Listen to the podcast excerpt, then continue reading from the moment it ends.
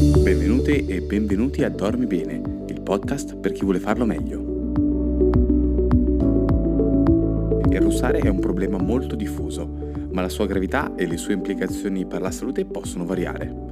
Il russare può essere leggero, occasionale e non preoccupante, oppure può essere il segno di un grave disturbo respiratorio legato al sonno. Più di un quarto degli adulti russa regolarmente. Conoscere le nozioni di base sul russare, tra cui quali sono le cause, quando è pericoloso e come trattarlo, può facilitare una migliore salute ed eliminare una causa comune di disturbi del sonno. Sono Luca Pellegrini, super entusiasta di continuare questo viaggio insieme a voi e laureando in medicina. Il russare è causato dal rumore e dalla vibrazione dei tessuti, vicino alle vie aeree nella parte posteriore della gola. Durante il sonno i muscoli si allentano, restringendo le vie aeree. Quando una persona inspira ed espira, l'aria in movimento fa sì che il tessuto fluttui e produca rumore. Alcune persone sono più inclini a russare a causa delle dimensioni e della forma dei muscoli dei tessuti del collo.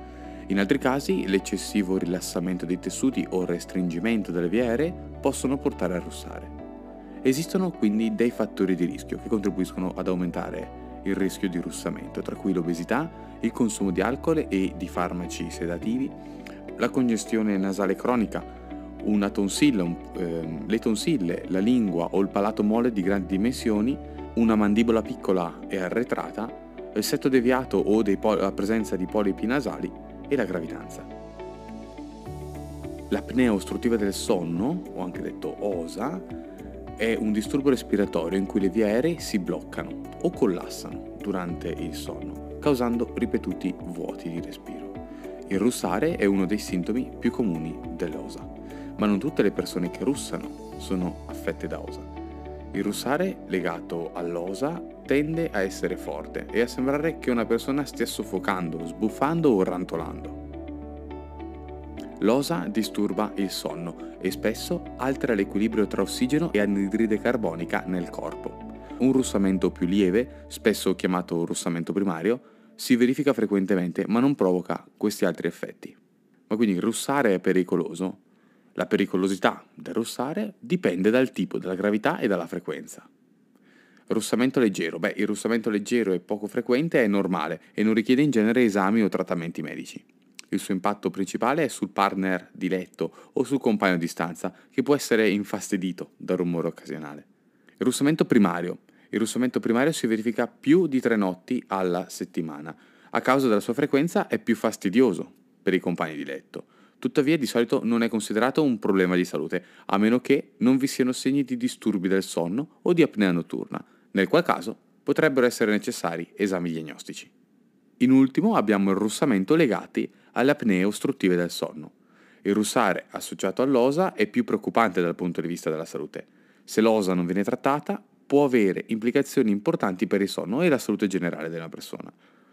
L'osa non controllata è associata a una pericolosa sonnolenza diurna e a gravi condizioni di salute, tra cui problemi cardiovascolari, ipertensione, diabete ictus e depressione. Quando è necessario rivolgersi a un medico per il russamento. Beh, molti casi di russamento sono benigni, ma è importante parlare con un medico se ci sono segni di una potenziale apnea del sonno. Tra cui appunto episodi di russamento che si verificano per tre o più volte alla settimana. Un russamento molto forte o fastidioso, con magari dei suoni di rantolo, soffocamento o russamento forte. Inoltre, se si è obesi, se durante il giorno proviamo sonnolenza, mancanza di concentrazione o di acutezza mentale, oppure abbiamo un mal di testa e una congestione mattutina, una pressione sanguigna elevata, il bruxismo, ovvero il digrignamento notturno dei denti, e una minzione notturna frequente. Se notate uno di questi segni è importante che affrontiate il problema con un medico che possa determinare se sono necessari ulteriori test o trattamenti. Ci siamo concentrati settimana scorsa sulle mamme con bambini e quindi molta compagnia. Ma come faccio a sapere se sto russando quando dormo da solo? A meno che qualcuno non glielo dica, la maggior parte delle persone che russano non ne è consapevole. Questo potrebbe essere uno dei motivi per cui l'apnea del sonno è sottodiagnosticata.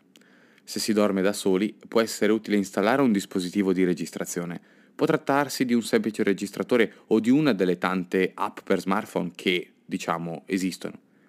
Queste app hanno l'ulteriore vantaggio di analizzare modelli sonori per individuare i probabili episodi di russamento.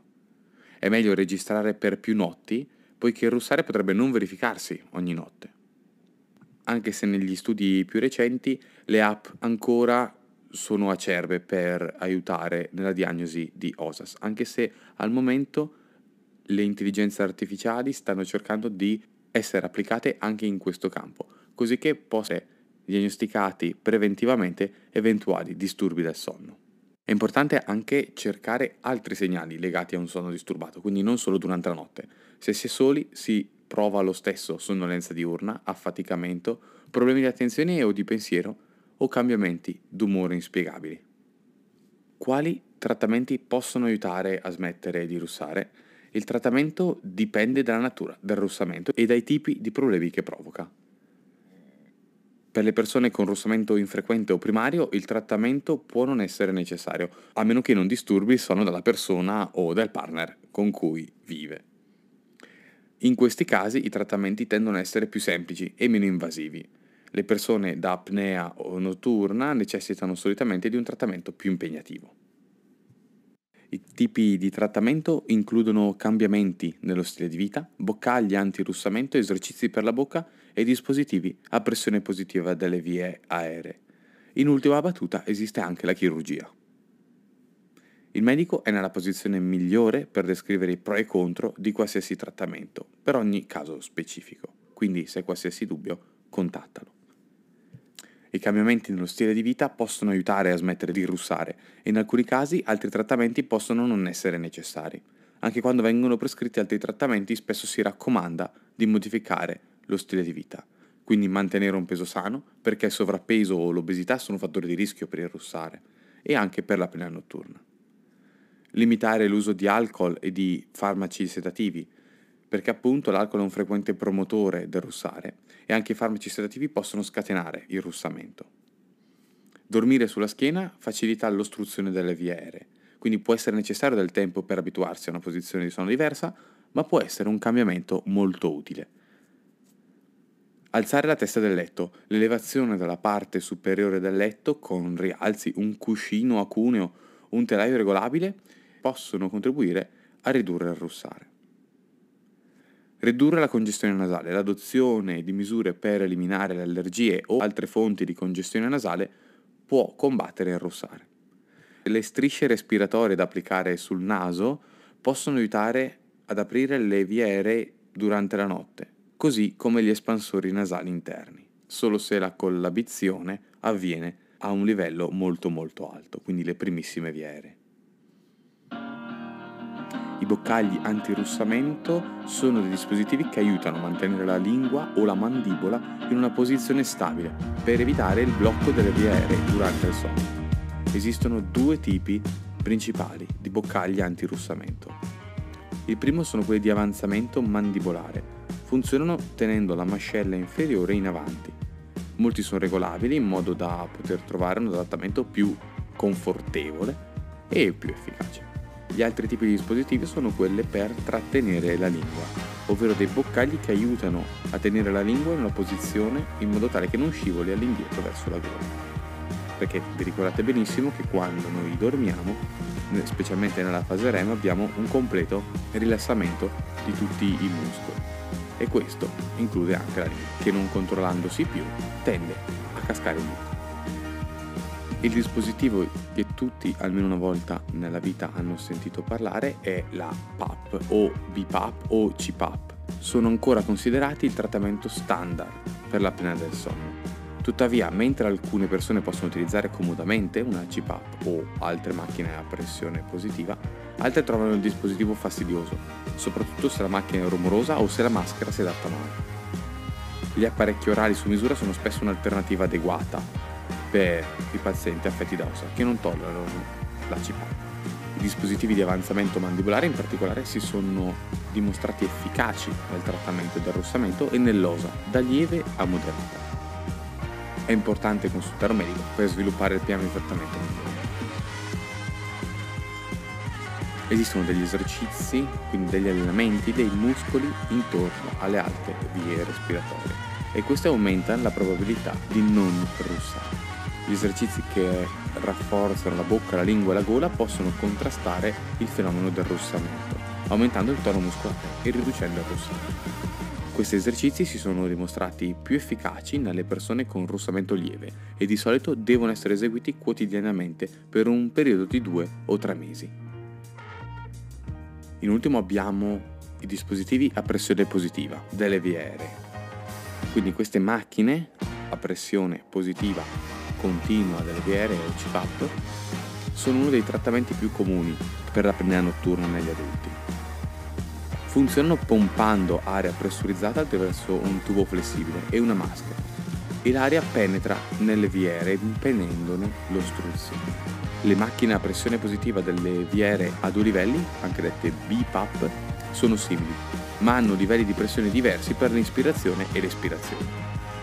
Il modello più recente sono quelle a pressione positiva a regolazione automatica, anche dette APAP, e rispondono ai modelli di respirazione che variano la pressione in base alle necessità. Quindi le CPAP, le BPAP e le APAP sono spesso efficaci nel trattamento dell'apnea notturna e del russamento associato. Chiaramente per ottenere questi dispositivi è necessaria la prescrizione medica e devono essere calibrati per adattarsi alla respirazione del paziente. Per questo motivo è importante lavorare con un tecnico del sonno per iniziare a utilizzare un dispositivo PAP. All'inizio le maschere PAP possono essere scomode, ma la maggior parte delle persone si abitua e scopre che l'uso del dispositivo riduce sensibilmente il russare e migliora il sonno. Negli adulti la chirurgia è raramente il trattamento di prima linea per il russamento o per l'apnea del sonno, ma può essere un'opzione se altri approcci non sono efficaci. Un particolare tipo di intervento chiamato ovulopalato faringoplastica, l'ho dovuta registrare solo una volta, allarga le viere regolando o rimuovendo il tessuto vicino. L'intervento può anche riguardare polipi nasali, un setto nasale deviato o altre ostruzioni in questi passaggi alti. Sono stati sviluppati altri tipi di interventi chirurgici, magari anche meno invasivi, ma ad oggi le prove cliniche sui loro benefici e svantaggi sono ancora limitate, quindi è ancora presto per stabilire un'efficacia certa. E con questo terminiamo la puntata di oggi. Spero che vi sia piaciuta e vi invito a seguirmi per non perdere anche le prossime. Nello specifico settimana prossima parleremo delle apnee del sonno. Che cosa sono, come vengono trattate e perché è importante parlarne, qual è il loro impatto. Se hai qualsiasi tipo di domanda o approfondimento che vorresti seguire e mi stai ascoltando su Spotify, puoi lasciare la tua domanda nel box qua sotto.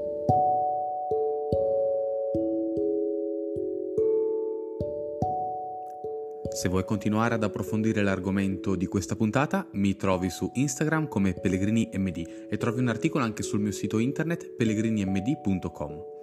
Ora, come quelli bravi, ti invito a premere su Segui e cliccare sulla campanella per non perdere le prossime puntate. Sono Luca Pellegrini, grazie per essere stati qui con me e ci vediamo o sentiamo alla prossima puntata di Dormi Bene, il podcast per chi vuole farlo meglio. A mercoledì prossimo, ciao!